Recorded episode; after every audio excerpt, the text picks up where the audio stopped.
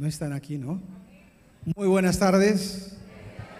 Qué grato saludarles. Bienvenidos a este momento en el que celebramos juntos al Señor en alabanza, pero también en reflexión. Hoy quisiéramos que usted sepa que este domingo es domingo de misiones. Anhelamos que nuestros corazones sientan la misma compasión que Cristo sentía por llegar a aquellos que no conocían el Evangelio. Y como decía la última frase del video, es tiempo de predicar. Por lo tanto, debemos entender que esta es una urgencia importante en la vida de la iglesia. Por lo tanto, queremos que usted sienta misiones, palpe misiones, usted pueda percibir misiones en ese lado como corresponde a la vida de la iglesia.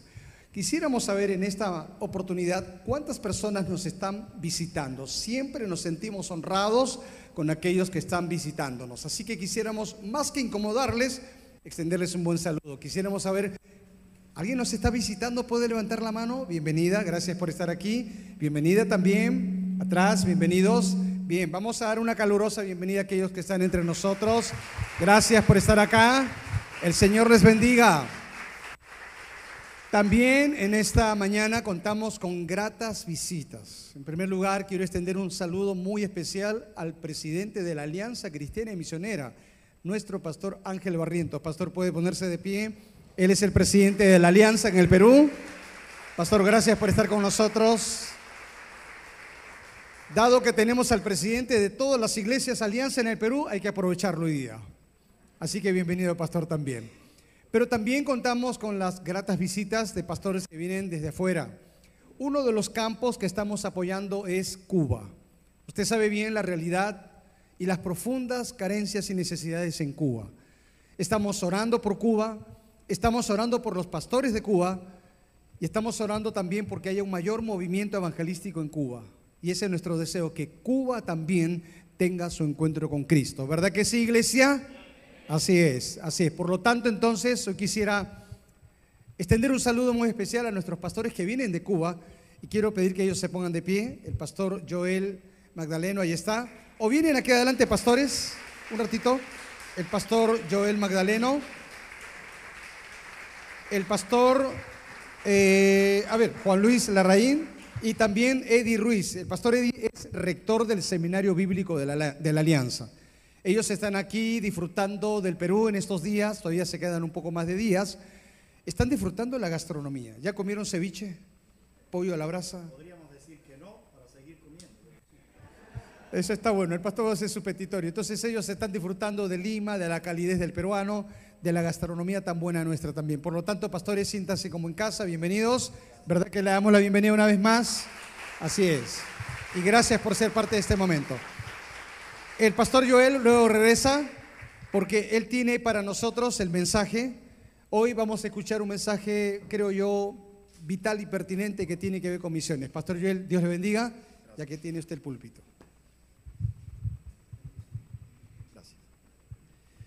Bendiciones, hermanos. Un placer, un privilegio y un gozo para mí el poder estar acá, conocer y ver los rostros de hermanos que han estado orando por nosotros para que fuera posible venir hasta acá. Eh, fue un reto el poder cumplir todos los requisitos y todos los trámites que se nos daban para poder estar acá. Eh, y gracias también, aprovecho para agradecer por el apoyo, no solo en oración para el viaje, sino también para el trabajo de la iglesia y el aporte que hace posible que la iglesia cubana también pueda seguir llevando adelante uh, la tarea que se nos ha encomendado en nuestra nación. Así que traigo un saludo de la iglesia, de nuestras familias. Soy casado, tengo tres hijos, por la gracia del Señor biológicos, y Dios me ha dado la bendición de poder servirle. Ya casi estoy llegando a treinta años de ministerio, por la gracia del Señor en nuestra nación cubana. Así que Dios les bendiga, uh, gracias por la invitación, gracias por el privilegio de compartir de la palabra y de disfrutar estos días que han sido de refrigerio para nosotros. O sea, disfrutar de salir de Cuba eh, ayuda a descansar. Uh, la realidad y las carencias hacen que la vida sea mucho más tensa, mucho más difícil. Así que nosotros estamos disfrutando de ese descanso, pero también de, como bien dijo el pastor, de su gastronomía. Yo podría quedarme comiendo aquí el resto de la vida. Esto está muy bien. Yo digo que hay solo una pequeña diferencia entre la comida cubana y el comer en Perú. En Perú tú comes hasta que el estómago dice ya, porque realmente aquí hay comida para cansarte. En Cuba tú comes y el estómago te dice ya, porque quedó muy por debajo. Pero realmente para nosotros ha sido un privilegio y hay probar ciertas comidas. Yo podría hacer el mensaje sobre comida porque uno está impactado aquí sobre comida, pero me han pedido que comparta sobre por qué la iglesia debe sostener a sus misioneros. Y bueno, hay una razón muy clara de fondo de por qué sostener a sus misioneros, y es porque si no los sostiene se ponen flacos y se mueren de hambre. Entonces, ahí evidentemente, pero vamos a la palabra para entenderlo de manera más profunda, porque hay un tiempo para la predicación del mensaje y me han dicho que si no cumplo el tiempo, hay un policía cubano que anda por ahí, me va a llevar y me va a sacar. Así que vamos a ver si podemos terminar el mensaje. Vamos a la palabra en el libro de los Hechos, capítulo trece, versículo uno al tres, el pasaje que nos convoca en esta tarde para eh, compartir la palabra del Señor. Dice la Biblia: había entonces en la iglesia que estaba en Antioquía profetas y maestros: Bernabé, Simón, el que se llamaba Níger, Lucio de Cirene, Manaén, que el que se había criado junto con Herodes el tetrarca, y Saulo. Ministrando estos al Señor y ayunando, dijo el Espíritu Santo: apartadme a Saulo, a Bernabé, perdón, y a Saulo para la obra a que los he llamado. Entonces, habiendo ayunado y orado, les impusieron las manos y los despidieron. Este pasaje marca el inicio de lo que se conoce como los viajes misioneros de Pablo, un misionero evidentemente llamado a ser apóstol dentro de la iglesia del Señor, pero que es un ejemplo de la tarea misionera. Y al hablar de por qué la iglesia debe sostener a sus misioneros, creo que será importante el que miremos por qué tener misioneros, por qué hacer misiones.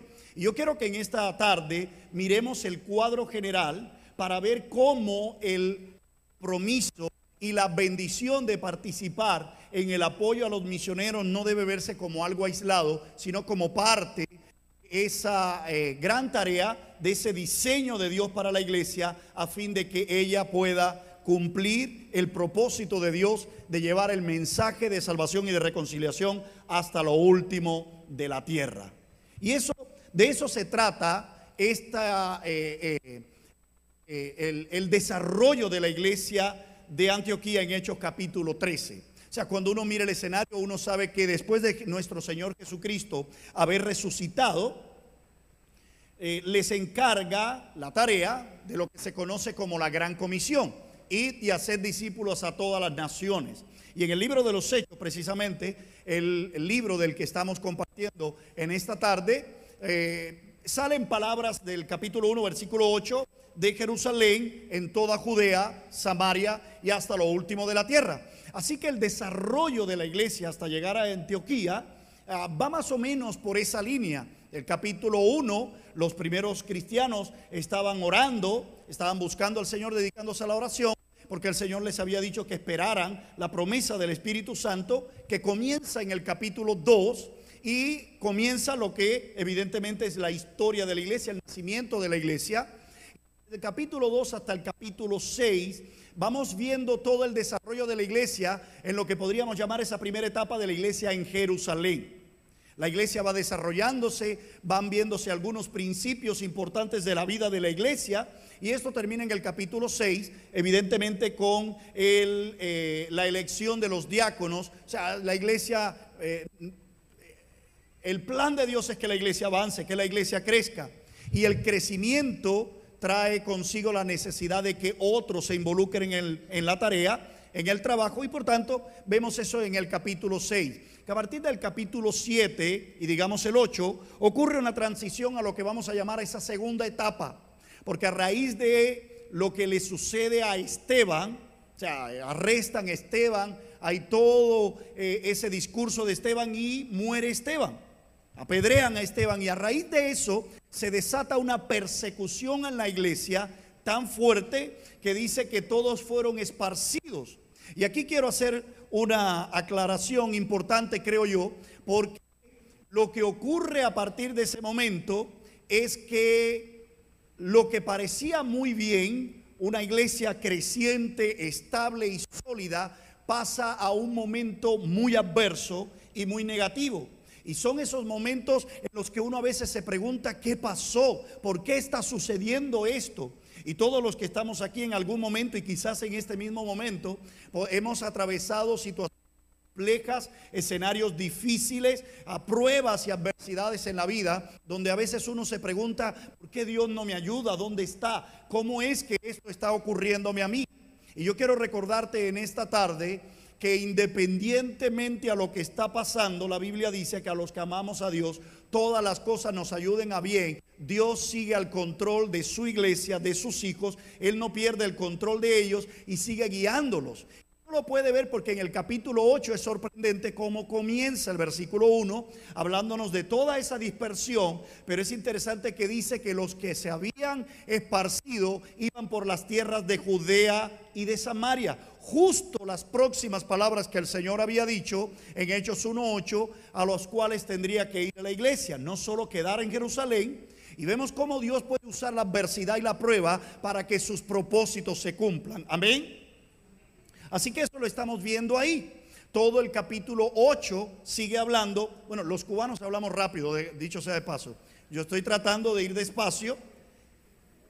Créanme que yo estoy hablando despacio. Hablamos mucho más rápido y mucho más fuerte. Así que espero que me tengan paciencia. Pero si no, usted hágase así y ya yo sé que ponerle freno a esto.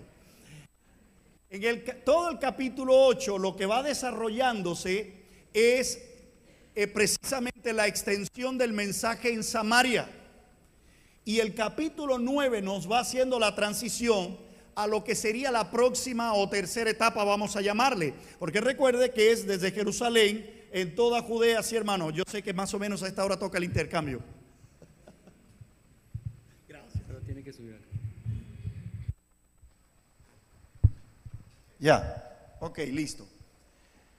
Porque como dije, el mensaje tenía que ser llevado a Jerusalén, pero también a toda Judea, Samaria y a dónde más, hasta lo último de la tierra. Así que estamos viendo cómo la misión de Dios está siendo extendida no solo en Jerusalén, también en Judea, en Samaria, y lo que queda pues precisamente es lo último de la tierra. Y eso comienza a prepararse a partir del capítulo nueve, porque estamos viendo cómo Saulo viene al Señor, tiene un encuentro con el Señor, y precisamente el Señor mismo dice que la razón del llamado de Saulo tiene que ver con convertirse en un apóstol a los gentiles. Capítulo diez también vienen otros no judíos a, a, al Señor, Cornelio con toda su casa.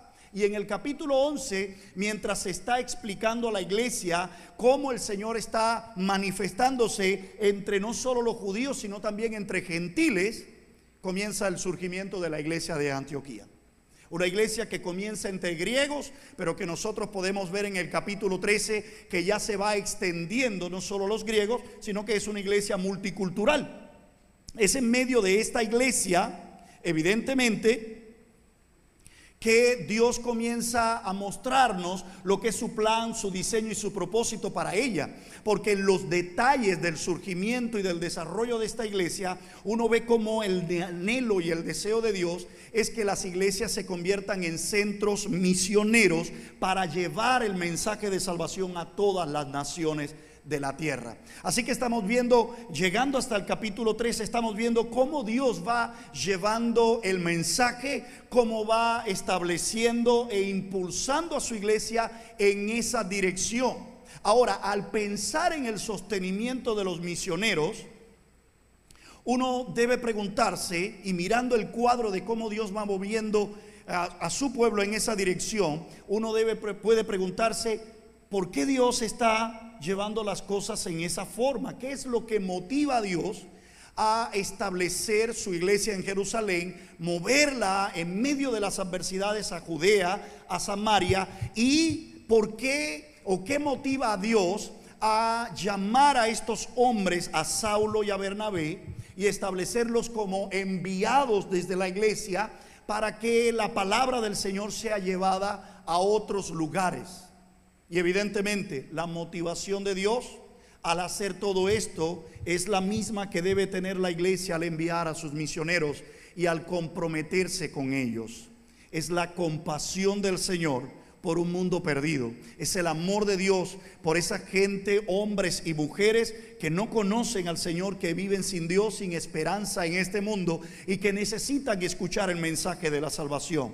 Cuando nos comprometemos con los misioneros, estamos eh, eh, diciendo que estamos en la misma motivación, porque si ellos no son apoyados, la tarea no es hecha y la salvación no es llevada hacia los lugares a donde ellos son enviados. Así que la razón de fondo que mueve al Señor en esta dirección, pues precisamente es la misma que debemos tener nosotros.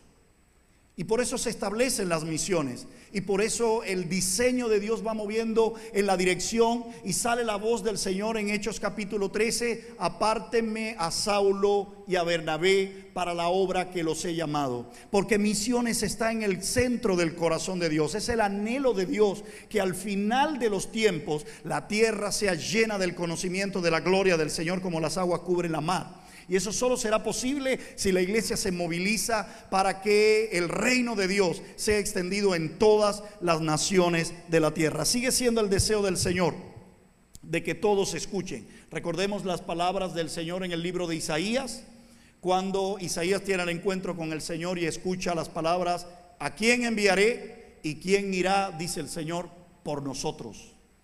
Así que sigue siendo el desafío, sigue siendo la invitación, sigue siendo el privilegio de la iglesia de colaborar con la misión de Dios, de reconciliar consigo a este mundo. ¿Cómo respondió Isaías? Heme aquí. ¿Cómo respondió la iglesia de Antioquía? Ellos, dice la Biblia, que después de haber orado y ayunado, no lo dejaron solo ahí, sino que impusieron sus manos sobre Pablo y Bernabé y los enviaron. Cuando ellos imponen las manos, al hacer esto, ellos estaban haciendo algunas cosas importantes. Primero, estaban respondiendo al llamado del Señor. Es el Señor el que llama a las misiones. Quizás no ahora audiblemente, como quizás sucedió en medio de la iglesia de Antioquía, pero su palabra nos deja por claro que Dios sigue comprometido con que su mensaje de salvación llegue hasta lo último de la tierra. Y en ese sentido la iglesia tiene que seguirse movilizando para llevar este mensaje de esperanza y de salvación. Necesitamos responder al llamado del Señor, al imponer sus manos y evidentemente aprobar que esos hombres deberían ser enviados. Ellos estaban asumiendo el compromiso de apoyarles a través de la oración. También allí estaban de alguna manera comprometiéndose y diciendo: es nuestra bendición responderle al Señor, pero también apoyar a estos hombres que Dios está enviando, porque también estaban reconociendo, y es importante tenerlo presente, que Pablo y Bernabé no se convertían en personas aisladas de la iglesia, eran los representantes de la iglesia para que la palabra del Señor llegara a cada lugar a donde Dios les iba a ir llevando. Así que de eso se trata. Misiones está en el corazón de Dios. Los misioneros no es una estrategia que inventa la iglesia, es el diseño del Señor para que su palabra llegue. Y la iglesia, al participar del acompañamiento a estos, pues sencillamente está participando del privilegio en la invitación que el Señor nos hace como colaboradores suyos para que su reino sea extendido y su iglesia se establezca hasta lo último de la tierra. ¿Cómo los apoyamos? ¿Cómo los sostenemos? Creo que eso tiene que hacerse integralmente, no solo ah, ah, orando. Ne- necesitamos involucrarnos aún más allá. Necesitamos sí orar. Necesitamos entender que la extensión del reino de Dios se hace en un ambiente de oposición del enemigo. Por tanto, la oración es clave, es importante y es vital a fin de que el reino del Señor avance. Yo les puedo compartir que nosotros como iglesia en Cuba, evidentemente y apoyados y acompañados por la iglesia acá en Perú, nos movemos en un escenario bien adverso, bien complejo y bien difícil. No tenemos la aprobación del gobierno para funcionar, no hay ley de culto, no hay forma de que eso sea posible. Eh, así que la posibilidad de reunirnos y hacernos visibles como lo hace la iglesia acá no nos es posible. Para nosotros no podemos construir un templo. Para nosotros es un impacto ver los templos acá de la iglesia acá en Perú, ver lo que están haciendo es una bendición, pero nosotros no tenemos la posibilidad, así que la iglesia se desarrolla de otras maneras. A pesar de esas limitaciones, a pesar de ese complejo escenario, Dios nos ha bendecido y nos ha permitido avanzar como iglesia del Señor. A Dios me llama a presidir la Alianza Cristiana y Misionera en Cuba en el año dos mil diez. Éramos diecisiete iglesias, pero por la gracia del Señor, ya ahora eh, Dios nos ha permitido plantar más de setenta iglesias nuevas a lo largo de todo el país y añadir más algunos miles de miembros bautizados a lo largo de toda la isla. Dios nos ha dado mucha gracia en ese sentido. Ha sido el resultado del esfuerzo, pero también de la oración de muchos. Así que en ese sentido yo agradezco que puedan seguir orando por la iglesia de Cuba y que a pesar de la oposición y de los escenarios tan complejos, porque Cuba es tierra de buenas playas, de buen sol, pero también de profundas batallas espirituales, donde el enemigo no está queriendo que la iglesia del Señor avance y se opone fuertemente contra el establecimiento de la iglesia, pero Dios sigue llevando a su iglesia adelante. Así que sí hay que orar para que las misiones puedan mantenerse y avanzar, pero también no solo hay que comprometerse espiritualmente a través de la oración, sino también con el aporte económico, porque eso es importante. Es muy difícil a veces para los misioneros a establecerse en las sociedades y, y encontrar formas de trabajo. A veces no es posible. Las carencias, las limitaciones son muy difíciles y a veces hay escenarios como el nuestro donde la biocupacionalidad no es una opción, porque el salario medio en Cuba es extremadamente bajo frente al costo de vida. El salario promedio en mi país, por ejemplo, está entre los treinta a cuarenta dólares mensuales. El costo de vida básico está por los doscientos cincuenta. Por tanto, entrar en un trabajo que cubre ocho o diez horas al día te dejaría muy poco tiempo para el ministerio, y aún así tendrías que buscar lo necesario para cubrir el déficit económico que tienes para las necesidades domésticas de la familia. Y nosotros agradecemos por eso también los aportes económicos y las ofrendas que llegan y nos ayudan a encontrar refrigerio para nuestras familias, y que eso hace posible que mucho de lo que hemos logrado se pueda lograr, porque de otra manera viviríamos en, un, uh, en una realidad de mucha más asfixia económica. Así que hay que hacer lo posible, pero también hay que apoyar a los misioneros de manera emocional y acompañarles durante el proceso. Ah, es para nosotros un regalo cuando el, el pastor Iván estuvo allá y algunos otros pastores de la Alianza de acá del Perú que han estado y nos han acompañado. Nos anima, nos conforta, nos bendice, y también para la iglesia, porque evidentemente colaborar, eh, cuando van colaboran con el desarrollo de las iglesias en Cuba. Así que les estamos extendiendo la invitación para que puedan visitarnos ah, y estar allá y conocer, disfrutar de, de de nuestro clima, de nuestra, de nuestra realidad, pero también de la bendición de compartir y ayudarnos en el trabajo de la iglesia. No sé cuántos van a ir, pero ah, será bueno la invitación para que puedan visitarnos y acompañarnos. Así que esa invitación está abierta. De esa manera se acompaña el desarrollo de la iglesia y las misiones a lo largo de toda la tierra. Dios nos da la invitación. ¿Cómo responderemos nosotros? Ese es el punto fundamental. La iglesia de Antioquía respondió en obediencia. ¿Cómo respondemos nosotros a la invitación del Señor? Termino compartiendo una ilustración que quizás nos permita ver un poquito mejor este asunto de la iglesia y sus obreros a lo largo de toda la tierra, y tiene que ver con los rescatistas. Alguien dijo, uh, me compartió esta ilustración que me permite muy bien a mostrar esta idea de cómo apoyar y cómo sostener y cómo acompañar a los misioneros. Es el rescatista que está descendiendo a un lugar donde hay personas atrapadas, y quizás usted puede tener la idea de un rescatista colgado de unas sogas, bajando, tomando a la persona, ayudándola, subiéndola. Nosotros sabemos que ese rescatista no está solo, y podríamos decir que esa figura es el misionero que está yendo a esos lugares a ayudar a las personas que están atrapadas en sus vicios, en sus delitos, en sus pecados, y viven sin Dios y sin esperanza en el mundo. Pero nosotros sabemos que ese rescatista, para poder hacer ese trabajo mientras él baja o para subir, necesita la ayuda de otros que están arriba sosteniendo las cuerdas y haciendo posible que suban. Y esa es la iglesia. Se imagina si los rescatistas, los que están arriba, dejan solo al otro, termina él siendo uno más atrapado abajo quizás y no poder salir. Pero si los demás están arriba haciendo su parte y colaborando, pues entonces la tarea se logra. Misiones debe lograrse a través del equipo. La iglesia puede movilizarse para juntos hacer la tarea de seguir sosteniendo y apoyando a los obreros que Dios está levantando en todas las naciones de la tierra para que su reino sea extendido. Y nosotros sabemos que cuando este evangelio sea predicado en todas las naciones, vendrá el fin. Entonces nuestra historia estará para terminarse, pero la iglesia tiene una parte que cumplir. Amén. Así que les invito a orar en esta invitación que el Señor nos hace, orar en esta tarde y rendir nuestras vidas al Señor. Padre, te damos muchas gracias en esta tarde por tu iglesia. Gracias por la bendición de estar aquí, poder compartir tu palabra y la invitación y el desafío que tú nos haces para seguir respondiendo a tu llamado. ¿A quién enviaré? ¿Quién irá por nosotros? Y nosotros sabemos que tú estás respaldando a tus obreros en toda la tierra.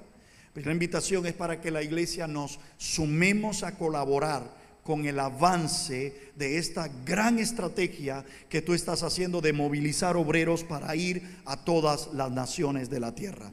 Aquí está tu iglesia, aquí está tu cuerpo, aquí están tus hijos, Señor, y mi oración por ellos es que ellos puedan responder a esta invitación y a este privilegio como lo hizo el profeta. Heme aquí, Señor, aquí estamos para hacer nuestra parte, orando, apoyando, oyendo como tú nos llames a hacerlo. En el nombre de Jesús. Amén. Amén. Dios les bendiga. Gracias. Vamos, ese aplauso al Señor y de gratitud al pastor también. Qué desafío tan importante seguir siendo parte de la misión de Dios. Nunca debemos olvidar que ese es nuestro A D N. Por eso somos parte de un gran movimiento de la Alianza Cristiana y... Ay, no les escuché, perdón, ¿y qué? Porque si no vamos a hacer misiones, mejor no nos llamemos misionera. Y cuán vital es entender el tema de hoy, el desafío de seguir alcanzando a los no alcanzados y a aquellos que no conocen al Señor. Aquellos que nos están mirando por las plataformas digitales también, desafiados a seguir haciendo la obra misionera. Y parte de lo que significa hacer la obra de Dios, no solo se trata de orar, enviar, animar, sino también de dar. Las misiones también se mueven desde el ámbito de dar. Hoy tenemos la bendición y la oportunidad de dar al Señor con el fin de que el evangelio siga extendiéndose a muchos lugares. Preparémonos y vamos a continuar con esta parte del programa también.